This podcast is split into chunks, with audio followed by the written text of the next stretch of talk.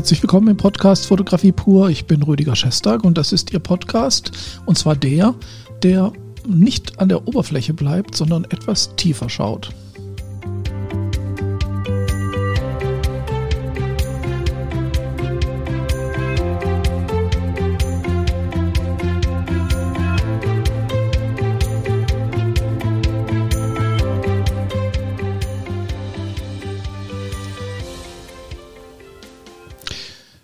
Freue mich, dass Sie wieder dabei sind und ich ähm, habe heute ein Thema für Sie, das Sie, wenn Sie meinen Podcast hören, sicherlich kennen. Aber ich gehe von einer anderen Seite ran. Worum geht's? Es geht darum, dass ich mich gefragt habe, ich mache jetzt seit einiger Zeit unter anderem äh, Wetplate Collodium Fotografie. Und viele, die das auch machen, mit denen ich gesprochen habe, die sagen, äh, das macht süchtig. Also das ist wirklich etwas Extremes, was einen nicht mehr loslässt. Und äh, ich habe mich, seitdem ich das mache, das ist jetzt schon ja, ein Dreivierteljahr, kann man sagen, ähm, stelle ich mir die Frage, woran liegt das? Ich meine, grundsätzlich ist es analoge Fotografie. Und über analoge Fotografie habe ich auch schon viel gesprochen. Da gibt es ja die üblichen Argumente, die auch in Ordnung sind, dass man sagt, der eine macht es, weil es ein bisschen retro ist, weil es ein bisschen nostalgisch ist. Der andere macht es, weil Film einfach ein Material ist, ein Material, das man hinterher in der Hand hält, also etwas, was man manuell erzeugt. Das ist sowas wie ein Handwerk. Der andere vielleicht, weil er so ein bisschen slow down ist, also die Langsamkeit der Fotografie wieder entdeckt. Es gibt also ganz viele Gründe, analog zu fotografieren. Aber das allein hat nicht gereicht, weil ich hätte ja im Prinzip auch sagen können, hm, wenn ich das möchte, dann könnte ich doch auch Großbildfilm machen. Ist viel einfacher, ist äh, besser in der Qualität, was jetzt Schärfe und Auflösung und so Sachen anbelangt. Also diese ganzen Argumente haben mich aber nicht überzeugt. Ich bin mir sicher, da steckt noch viel, viel mehr dahinter. Und da muss man jetzt nochmal ganz von vorne anfangen, nochmal ganz zurückstehen und die Sache von einer komplett anderen Seite betrachten. Ich glaube nämlich, dass die analoge Fotografie nicht nur ein technisches Interesse an einem auslöst oder erweckt, sondern dass es noch ganz andere Gründe gibt, warum manche Leute sich von der analogen Fotografie und vielleicht auch speziell von der Wetplate-Fotografie angesprochen fühlen. Andere Leute aber auf die neueste Technologie setzen, auf hochaufgelöste, superscharfe, technologisch einwandfreie Bilder und auch darin eine Erfüllung sehen. Und beides ist ja völlig in Ordnung. Und die Frage ist eben, was führt dazu, dass der eine so denkt, der andere so denkt und was dann auch die Erfüllung in diesen Bildern einem gibt, dass man also die Investition, die Zeit, die Energie und die Freude in diese Fotografie hineingibt. Und um das zu beantworten, da muss man eben eigentlich, wie ich schon gesagt habe, bei Null anfangen und genau das möchte ich jetzt mal hier machen. Wenn Sie zum ersten Mal fotografieren, bestimmt hat jeder von Ihnen irgendwann mal das erste Mal fotografiert, vielleicht als Kind, als Jugendlicher oder erst als Erwachsener, dann haben Sie sicherlich gemerkt, und das merkt man auch immer wieder bei Leuten, die mit der Fotografie ernsthaft anfangen, dass man das festhalten möchte, was man sieht oder ja, was man wahrnimmt. Das ist so der erste Punkt. Also ich gehe irgendwo hin, ich finde irgendwas schön, eine Landschaft, ein Freizeitpark, eine Person, ein, die Natur und ich drücke drauf, weil ich diesen Moment oder das, was ich dort sehe, festhalten möchte. Das ist so der aller, aller, allererste Ansatz und den haben eigentlich alle gemeinsam. Nur irgendwann, wenn man sich länger mit der Fotografie beschäftigt, dann reicht einem das nicht. Dieses Sehen und Festhalten, das ist das, was man heutzutage auch mit Handys macht. Ja, man geht mit den Kindern auf die Kirmes, auf irgendeine Veranstaltung oder raus in den Park oder mit dem Hund und dann wird einfach festgehalten, was man da so sieht, die Kinder, den Hund, die Landschaft, die Leute und so weiter. Das ist eben genau dieser Punkt und das machen viele und das ist äh, auch in Ordnung so. Aber als Fotograf, der etwas mehr sagen möchte, muss man einfach einen Schritt weiter gehen. Und dieser Schritt weiter ist schon eine Herausforderung für Leute, die angefangen haben. Das geht nämlich darum, jetzt möchte ich nicht nur festhalten, was ich sehe, ich möchte auch festhalten, was ich erlebe und was ich fühle. Also ich habe ein Erlebnis und das Erlebnis ist wunderschön und das erfüllt mich. Ähm, zum Beispiel, ich bin in irgendeinem wunderschönen Naturpark und ich finde das alles so fantastisch, die Kirschblüten, irgendwas, keine Ahnung. Und ich möchte jetzt nicht einfach nur ein, eine Reproduktion, also eine, eine, das Festhalten mit einer Digitalkamera äh, haben oder mit einer Analogkamera, ist ja völlig egal, sondern ich möchte auch im Foto ausdrücken, was ich gefühlt habe oder was ich erlebt habe. Also ich will in mich hinein oder eben auch in das Gegenüber hineinversetzen und etwas in dieser, dieses Gefühls im Foto rüberbringen. Und da sind wir schon im fortgeschrittenen Fotografierstadium, würde ich mal sagen, da wo eben viele hinwollen.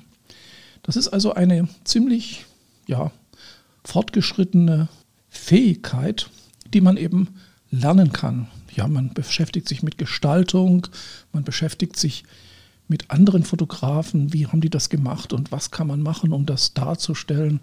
Also alles das, was man über die Gestaltung lernen kann. Und dann wird es fotografisch gesehen kompliziert. Wir Menschen sind ja eigentlich, also wenn man es genau nimmt, kommen wir jetzt zu einem Punkt, wo wir sagen müssen, äh, wir Menschen haben ja den Drang zu entdecken, zu erfinden, äh, zu verstehen. Ja, wir wollen unsere Welt entdecken, wir wollen das Weltall entdecken, wir wollen über die Psychologie andere Menschen verstehen. Also wir wollen immer weiter, wir wollen immer weiter verstehen und wir merken dabei auch, dass wir extrem limitiert sind. Wenn Sie jetzt vor einem Menschen stehen, den Sie fotografieren und der irgendwie etwas Besonderes hat oder macht, dann tun Sie sich unheimlich schwer, ohne weiteres sich in diesen Menschen hineinzuversetzen. Das ist nicht nur bei der Fotografie so, das ist immer im Leben so.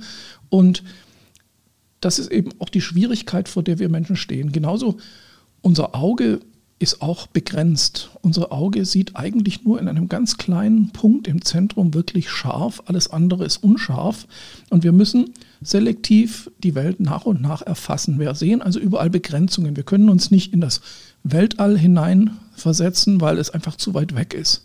Wir können uns nicht in die anderen Menschen hineinversetzen, jedenfalls nicht so einfach, weil sie einfach, ja, es hört halt hinter der Kleidung der Menschen auf. Da ist dann im Inneren des Menschen einfach nichts mehr zu erkennen, für mich jetzt. Das ist zum Beispiel auch der Grund, warum manche sich der Makrofotografie verschrieben haben. Sie wollen sehen, was das menschliche Auge nicht sehen kann. Das ganz Kleine, das Winzige, das Unsichtbare sichtbar machen. Das sind die Herausforderungen. Und jetzt haben wir eben verstanden, dass wir im wahrsten Sinne des Wortes beschränkt sind. Wir haben Schranken der Erkennbarkeit, der Möglichkeit, etwas zu erfahren. Jedenfalls brauchen wir dazu Technik, wir brauchen dazu Möglichkeiten, um das, was wir fühlen, was wir, was wir ahnen, umzusetzen und auch ein Stückchen weiterzukommen. Und das ist der Punkt, wo meiner Meinung nach sich die Lager aufspalten. Und es gibt zwei Ansätze und ich glaube, jeder gehört zu einem großen Teil zu einem dieser beiden Lager. Das eine Lager, ich habe es vorhin schon angesprochen, das sind die Menschen, die sagen, okay, ich kann nicht alles sehen, ich kann nicht alles verstehen.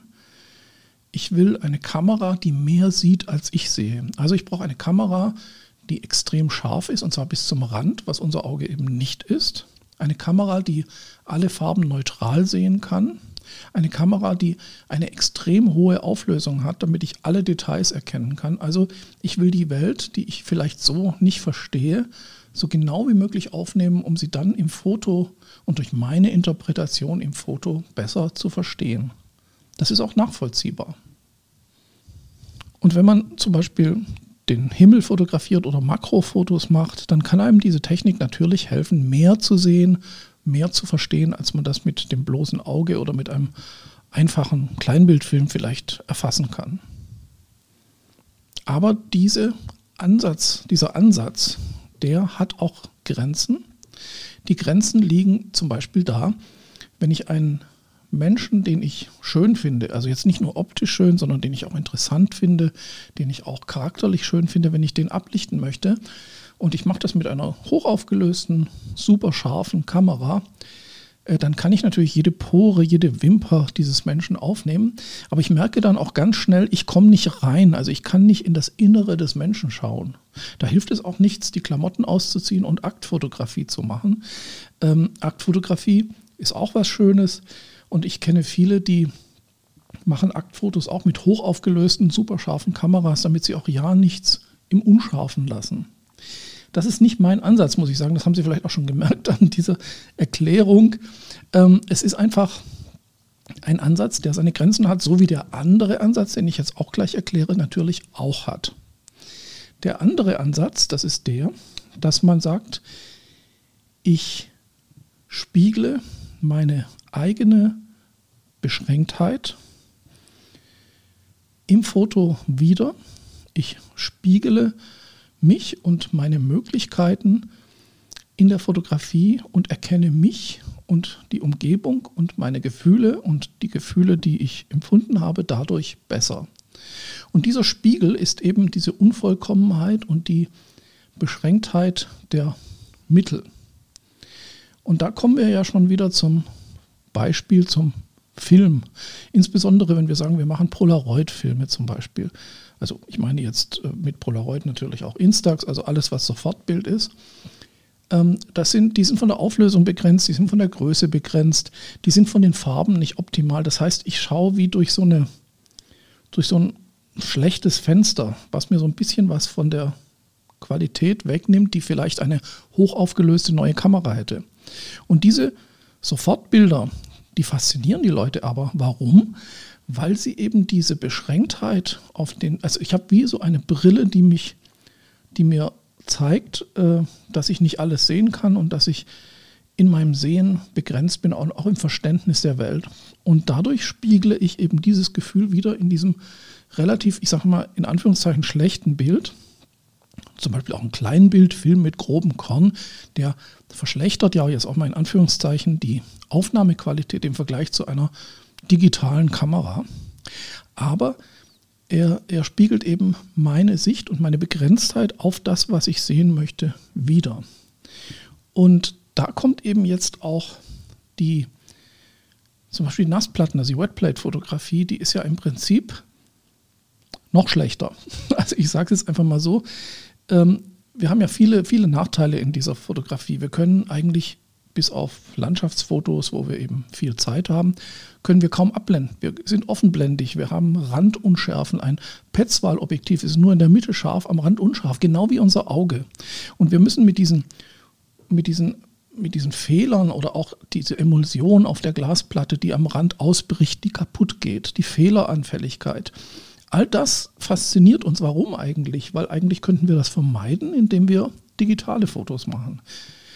Ganz einfach deswegen, und jetzt haben Sie es, glaube ich, jetzt verstehen Sie es auch aus dem Zusammenhang, weil es eben unsere Sicht der Welt unter Umständen eben auch unsere Begrenztheit widerspiegelt und damit eben auch uns die Möglichkeit gibt, über das Benutzen dieser Beschränktheit der Mittel, also dieser Fehler, eine Resonanz zu erzeugen.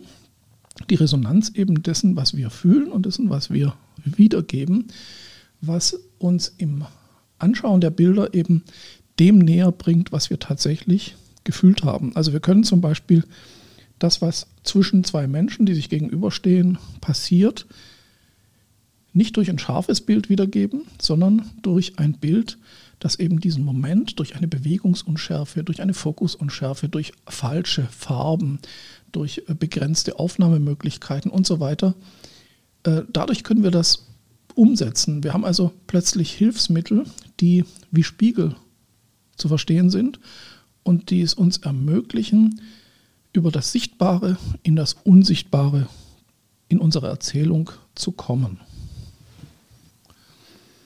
Um das zu verstehen, äh, habe ich, wenn Sie das jetzt auf YouTube anschauen, also auch mit Video, werde ich ein paar meiner eigenen Bilder einblenden. Bilder anderer Fotografen darf ich ja hier aus urheberrechtlichen Gründen nicht zeigen.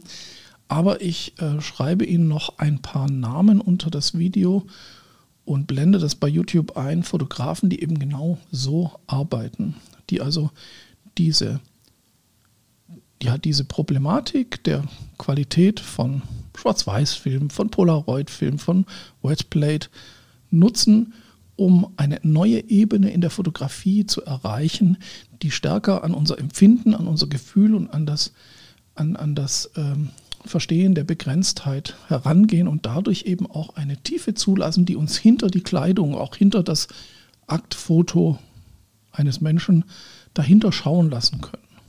Natürlich auch mit den Fehlern, auch mit den Fehlinterpretationen, die da möglich sind. Ich bin aber der Meinung, dass uns diese Tools viel mehr Freiraum lassen, weil sie nicht auf das nur Sichtbare begrenzt sind. Und deswegen sind Fotografen, die jetzt kreativ sind und so wie ich mich eben verstehe, ein bisschen im Vorteil gegenüber denen vom anderen Lager. Die haben natürlich auch ihre Vorteile und die haben auch ihre Einsatzgebiete, wo es besonders schön ist zu fotografieren.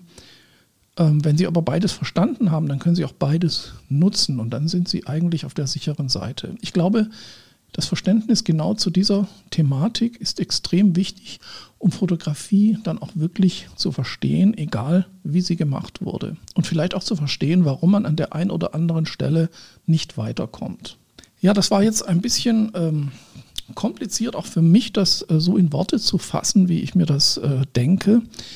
Ähm, ich hoffe, das ist verständlich rübergekommen und das wird auch nicht das letzte Mal sein, dass ich darüber rede.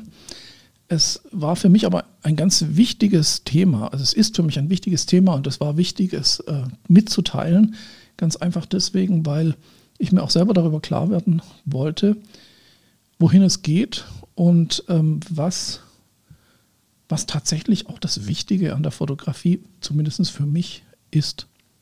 Ja, das war's in diesem vorweihnachtlichen Thema. Ich wünsche Ihnen schöne Feiertage und ähm, freue mich, dass Sie bis zum Schluss dabei waren. Und dann ähm, bis zum nächsten Mal aus der XLab Akademie, dem XLab und dem Podcast Fotografie pur.